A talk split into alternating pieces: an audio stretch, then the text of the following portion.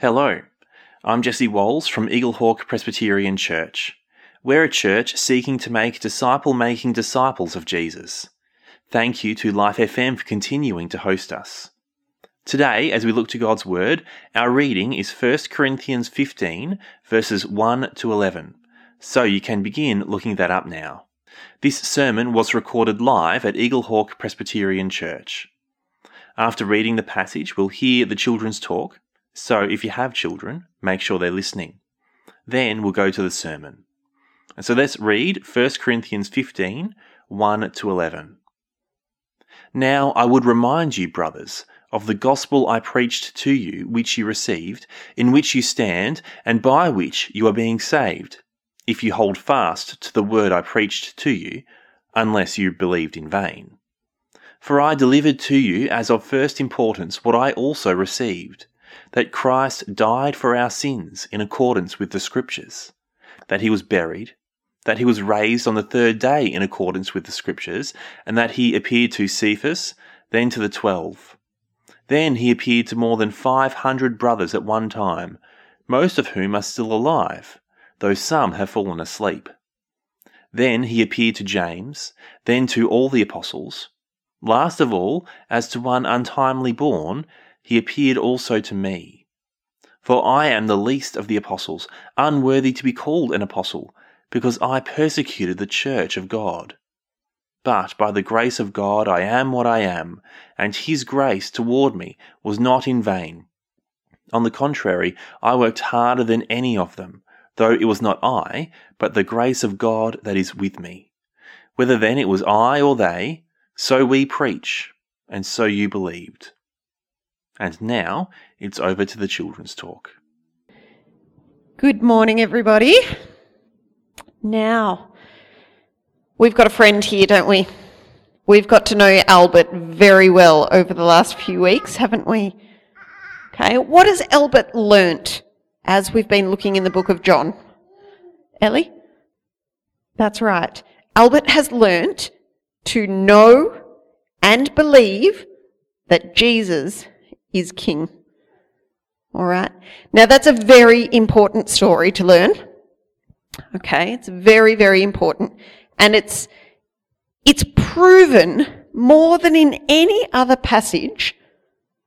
It's proven that Jesus is the real king on Easter Sunday. Because you know what happened? Hannah? He rose. He rose from death. Right? He rose back to life again after he died, meaning he's not just king of sickness.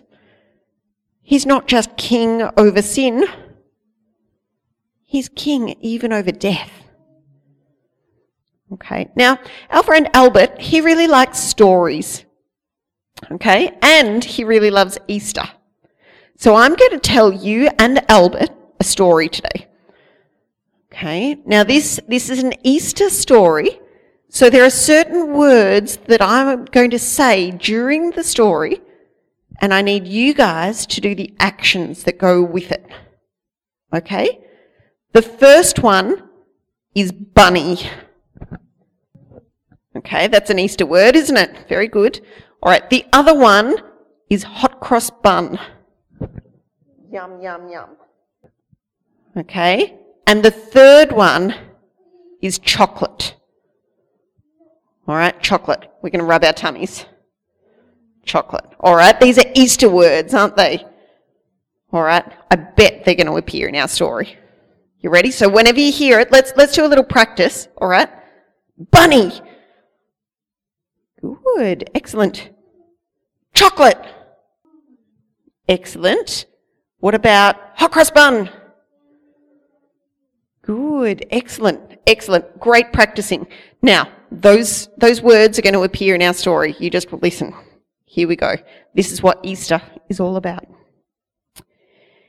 Now, on the first day of the week, Mary Magdalene came to the tomb early, while it was still dark, and saw that the stone had been taken away from the tomb. So she ran and went to Simon Peter and the other disciple, the one whom Jesus loved, and said to them, They've taken the Lord out of the tomb and we do not know where they have laid him. So Peter went out with the other disciple, and they were going towards the tomb. Both of them were running together, but the other disciple outran Peter and reached the tomb first. And, stooping to look in, he saw the linen cloths lying there, but he did not go in. Then Simon Peter came following him and went into the tomb. He saw the linen cloths there and the face cloth which had been on Jesus' head, not lying with the linen cloths, but folded up in a place by itself. Then the other disciple, who had reached the tomb first, also went in, and he saw and believed. For as yet they did not understand the scripture that he must rise from the dead. Then the disciples went back to their homes. Now, guys, you didn't do any of the actions. What? But, but this is the Easter story. And all those words I gave you were Easter, Easter words. Isn't, isn't Easter all about bunnies and hot cross buns and chocolate? Oh, so this story that I read to you, this is really the meaning of Easter. It doesn't really have anything to do with chocolate or bunnies. Well, maybe you didn't do such a bad job of that story after all. Very good. Guys, this story is important. It's important because it teaches us that Jesus is the King. He's the King of the whole world. See, when God raised him back to life again, God put him right up high as the ruler of the whole world. He's still ruling today. And do you know what? Because he died and was raised back up to life again, he's never going to die again. Jesus lives and he gives life to everybody who trusts in him. That's the real meaning of Easter, isn't it? So during this, during our John series, we've learnt, haven't we, to know and believe that Jesus is King. And we know that more than any other day on Easter Sunday, Resurrection Day. Okay? Let's say a prayer. Heavenly Father, thank you for sending Jesus. Thank you that he lived a perfect life and that he didn't deserve to die. Thank you that because he didn't deserve death, you raised him back to life again. Thank you that we can have life when we trust in him. In Jesus' name, Amen. Well, why don't we come and pray as well, asking that God would help us as we come to his word, as we continue to think about this most important story. Let's pray. Our Father in heaven, we give you thanks again for this day and thanks for your word, which shows us what it is that you have done. We pray that your Spirit would be at work in our hearts and in our minds, that we would understand uh, this incredible story, that we would know it to be true, and that we would base all of our lives on it. We pray this in Jesus' name. Amen. Well, history and fiction can be difficult to separate. According to a 2019 article, Marie Antoinette didn't really say, let them eat cake. According to this article in 2019, uh, the quote uh, first appeared in an autobiography by Jean Jacques Rousseau uh, in 1767, and he attributed it to a great princess. And apparently, Marie Antoinette was just a young girl at the time, and so it wouldn't have been her. Maybe you've heard about the Salem witch trials in the 17th century and that hundreds of witches were burned at the stake. Well, apparently, only 20 people were executed for witchcraft, and none of them were burned. The difference between history and fiction can be difficult to spot. And so, what should we do with the resurrection? How can we possibly believe an event which is so outside our experience? This morning we've read most of Luke's account of Jesus' resurrection. The women found his tomb empty and were told by two men in dazzling clothes, angels, they were told that Jesus had risen like he'd said he would. These women told the disciples, and Peter runs to, to see what's happened, finding an empty tomb. And then we actually saw Jesus appearing to his disciples, comforting them, eating some fish to prove to them that he was flesh and blood. What are we supposed to do with this? Dismiss it? Because it seems so strange? reinterpret it to be more in line with our modern sensibilities. Paul wants us to believe it and base our lives on it. He wants us to cling to the incredible resurrection story. Paul did. He called the Corinthian church to do it, and now he's calling us. This Resurrection Sunday to do it. Cling to the incredible resurrection story. And to cling to the incredible resurrection story, we need to know it. So let's look at what Paul has to say in 1 Corinthians 15, verses 3 to 7, our first heading of first importance. Look especially at the, that first part of verse 3. For I delivered to you as of first importance what I also received. He says something very similar back in chapter 11 when he's talking about the Lord's Supper. This was the standard way to talk about the passing down of accepted teaching. Now, when did Paul receive this teaching, this teaching which was accepted by the churches generally? Well, most likely he was taught this creed when he first became a Christian, about one or two years after the resurrection. Now, let's play Sherlock Holmes for a moment. Holmes, the, the greatest of the private detectives. The questions before us are how and when was this highly structured creed developed? One way Sherlock Holmes solves his mysteries is to imagine how it might have happened and then work forward from there to see if it makes sense of all the facts in front of them. So let's imagine that the whole resurrection story is a fake. His friends, they, would run away when Jesus was arrested. Peter had ended up denying even knowing him three times. Only John was actually there at the cross of, of his followers. Uh, only John was there at the cross as he died. None of his closest followers had taken charge of his body. That was left to Joseph of Arimathea.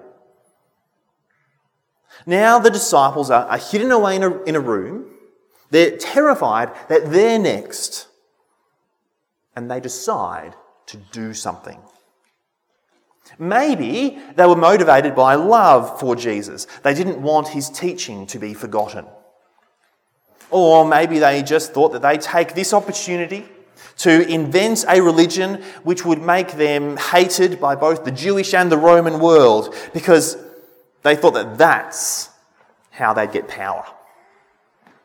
In the end, their motivation doesn't really matter.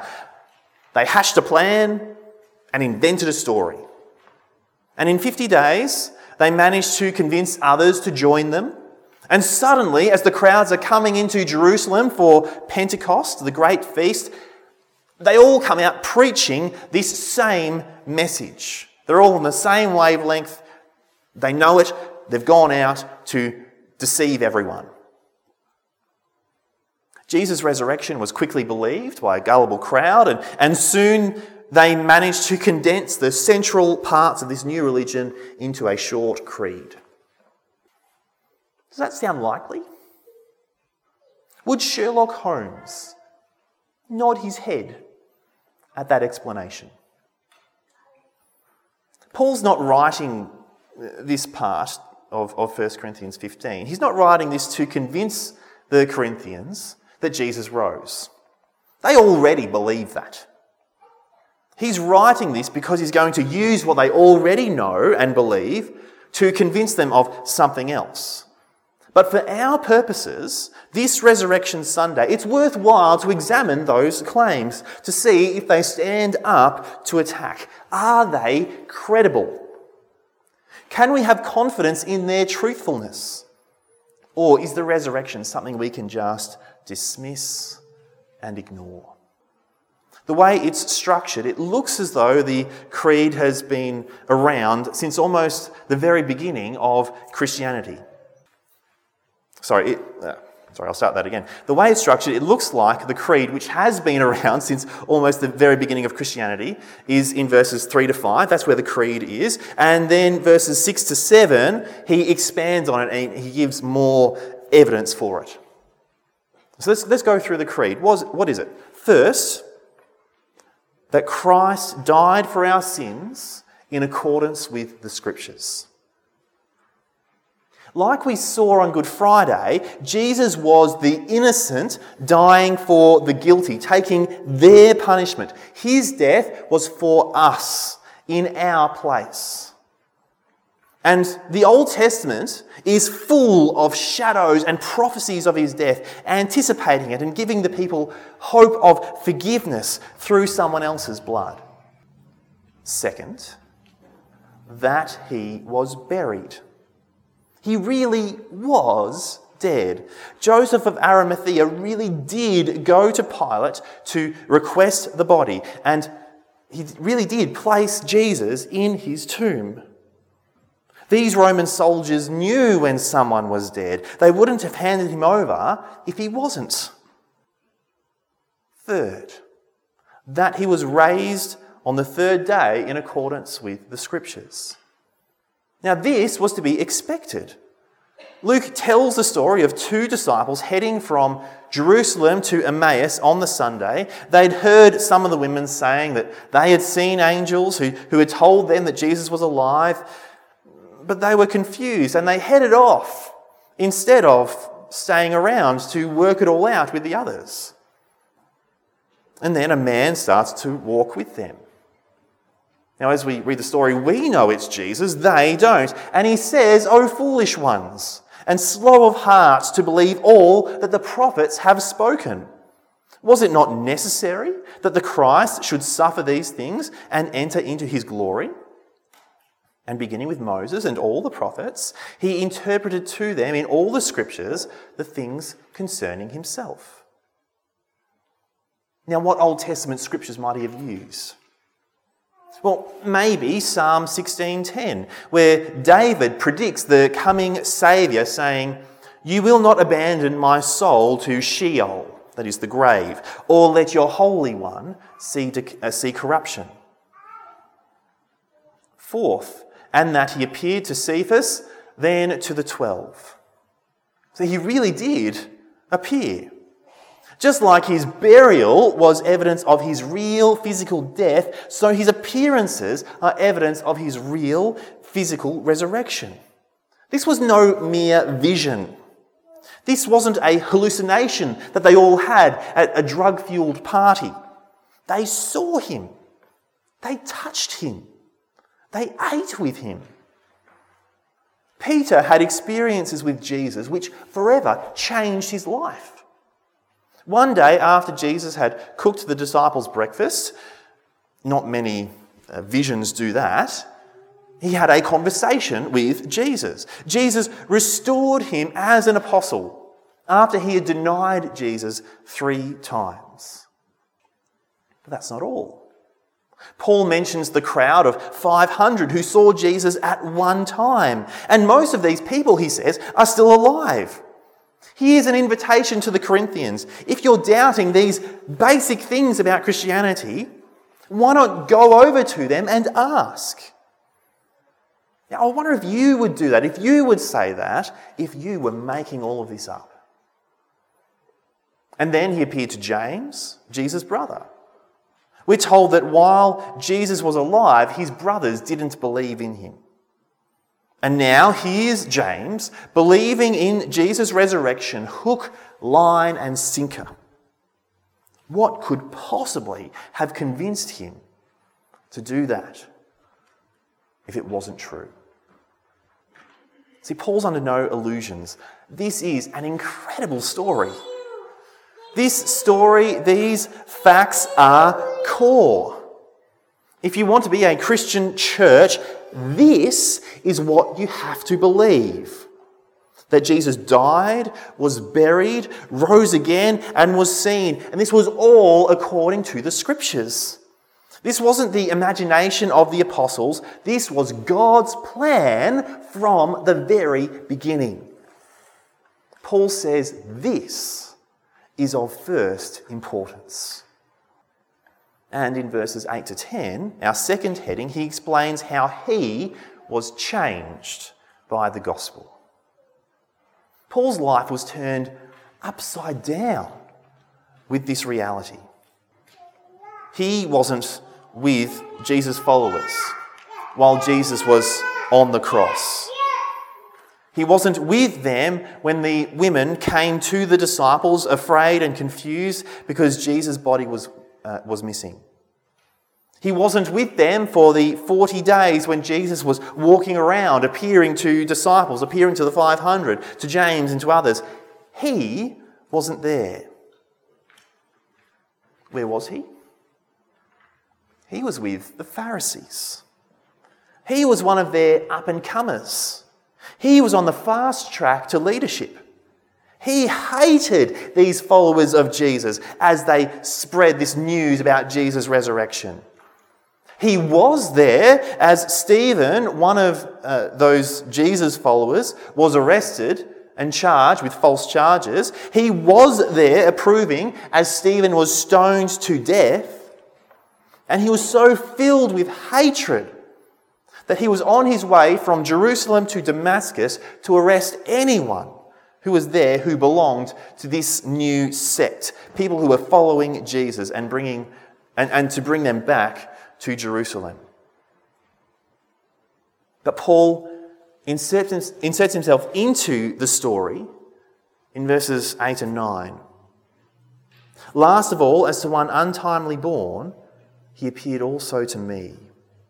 For I am the least of the apostles, unworthy to be called an apostle, because I persecuted the church of God. Paul was powerful. He had the backing of the Jewish religious system. He was the great persecutor of Christians. His reputation had gone before him to Damascus. But then he had an experience with Jesus. We see it happen in Acts 9. A blinding light came, and Jesus spoke, calling him into his service. Let's play Sherlock Holmes again. Why would Paul abandon the powerful group and join the persecuted group? Why go from one of the arresting party to being arrested himself?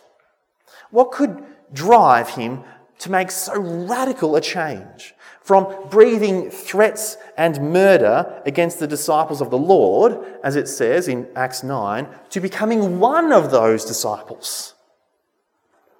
Does it seem likely that he would join the losing side for fun? No. Was he convinced by the stories of others? Did he hear the preaching of the apostles and as he's thinking about it along the road, suddenly he finds that he believed them while he's traveling from Jerusalem to Damascus? That's, that's a bit more likely but then, why did he say that he had had an encounter with the risen Jesus? He could have become an influential teacher and church planter without that. And to lie about seeing Jesus would go against the faith that he's preaching and has become convinced of. Giving up power to become powerless. See, just using a small amount of common sense, thinking about how people operate, after using that common sense, those options are both so unlikely. The most likely option of all the possibilities is that Paul really did have this experience. Now, at the very least, we can say he believes that he saw a blinding light and heard the voice of Jesus giving him a command, that he believes that he went blind for three days and, and suddenly regained his sight after a follower of Jesus, Ananias, prayed for him. Paul preached the resurrection as being of first importance because he was changed by the gospel. And after years of thinking about this myself and, and hearing people try to explain all of this away, I can't get away from the conclusion that Paul was being absolutely truthful. He gave up everything for this message. He was beaten, arrested, eventually killed for this message. His life wasn't comfortable. He didn't gain power, but he never abandoned Jesus. He never gave up. He utterly believed it was true because he had an experience with the risen Lord Jesus Christ himself. This is Resurrection Sunday. And so, what's the right response? How are we supposed to be feeling and, and what are we supposed to be thinking? Is this the day to think about new beginnings? Is that what Paul wants us to think about? Well, maybe, but that's pretty far down the list. He tells us here in this passage what he wants us to do with this information in response to the true historical reality that Jesus really did rise from the dead that he really did die for our sin and then rise again from the dead as Lord of all, Paul says in our third heading, hold fast to the gospel. This is the message that he writes at the start and the end of our passage. It's there in verses 1 and 2 and verse 11. Listen to verses 1 and 2. Now I would remind you, brothers, of the gospel I preached to you which you received, in which you stand, and by which you are being saved, if you hold fast to the word I preached to you, unless you believed in vain. The Corinthians were still believing in this message. They still believed in Jesus' death for them and in his resurrection, but they were starting to doubt the promise that believers in Jesus will also be raised. That's what Paul's going to be dealing with in the rest of chapter 15. And Paul was worried that because of that, they might start letting go of Jesus' resurrection itself. They might have believed in vain. So he writes to remind them, wanting them to hold fast to the word. And then in verse 11, he finishes by saying, So we preach, and so you believe. In other words, this is the gospel. This is how we're saved. You believed it when I came, keep believing it now. Don't let go. Cling to the incredible resurrection story. As much as Bendigo loves its Easter festival, it'd be very happy if all this talk about Jesus just sort of went away. See, they love the idea of the dragon but they scoff at the idea of Jesus actually dying and rising again. They laugh at the idea. But look at what Paul said. Do you, do you see all these witnesses? Do you remember that Paul became a Christian within a year or two of all of this happening? See, this wasn't like Hercules, where stories develop over a long period of time. This was instantaneous. This was changed lives. Jesus' brother, Paul, these were disciples going from being terrified to boldly proclaiming Jesus' resurrection.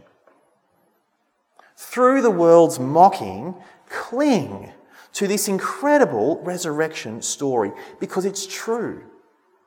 And because it's true, the gospel is true.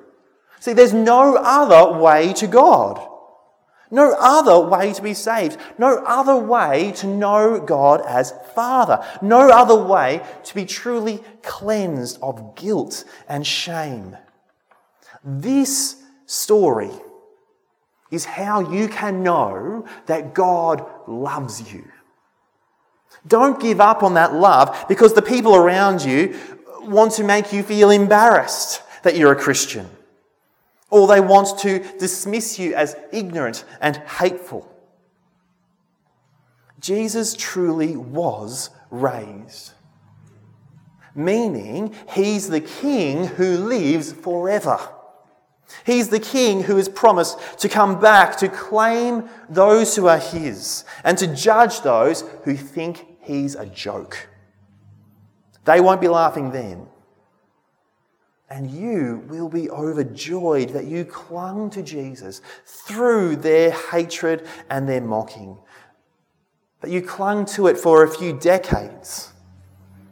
So you would end up spending centuries, millennia more with Jesus.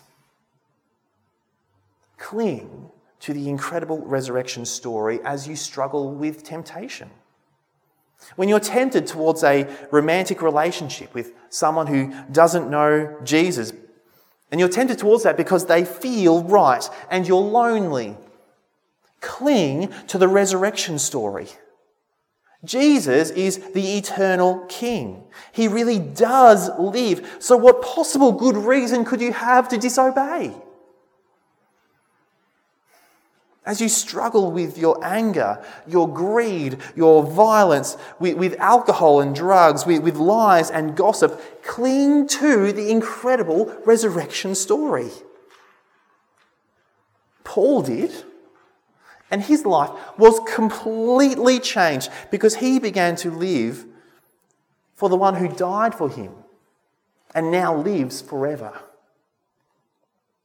The gospel the death and resurrection of Jesus for our sins calls us to believe, to find forgiveness and live for the one who lives forever.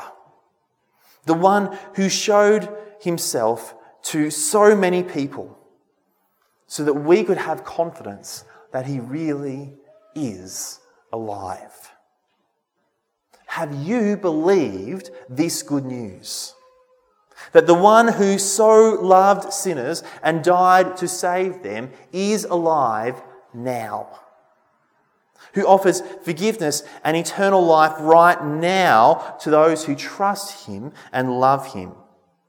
See, there's no better time than right now, today, to start believing.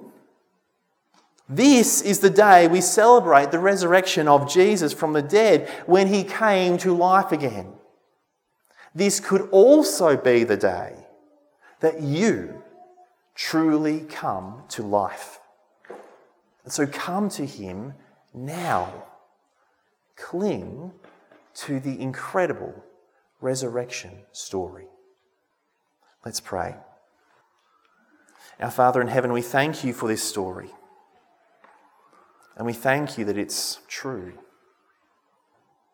That Jesus really is alive again. This was not made up by the disciples.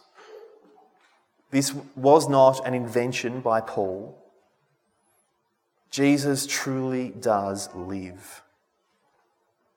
And so, by your Spirit, we pray that you would give us faith, that we would cling to the Lord Jesus, that we would know that this really is true, that the resurrection would encourage us and build us up, that we would cling to it through the hardships of our life, through the temptations that we face. Our God, give us faith, we pray. In Jesus' name. Amen. I'm Jesse Walls from Eaglehawk Presbyterian Church, and I pray you've been blessed as you've spent this time in God's Word. Next week, we'd love to have you join us in person for our service at 10am. I hope to see you there. And as always, if you'd like to make a comment on what you've heard today, you have a question, or you're looking for a church, then please get in contact with us. Our website is eaglehawkpc.org.au. You can also contact us through Facebook or Instagram. God bless you.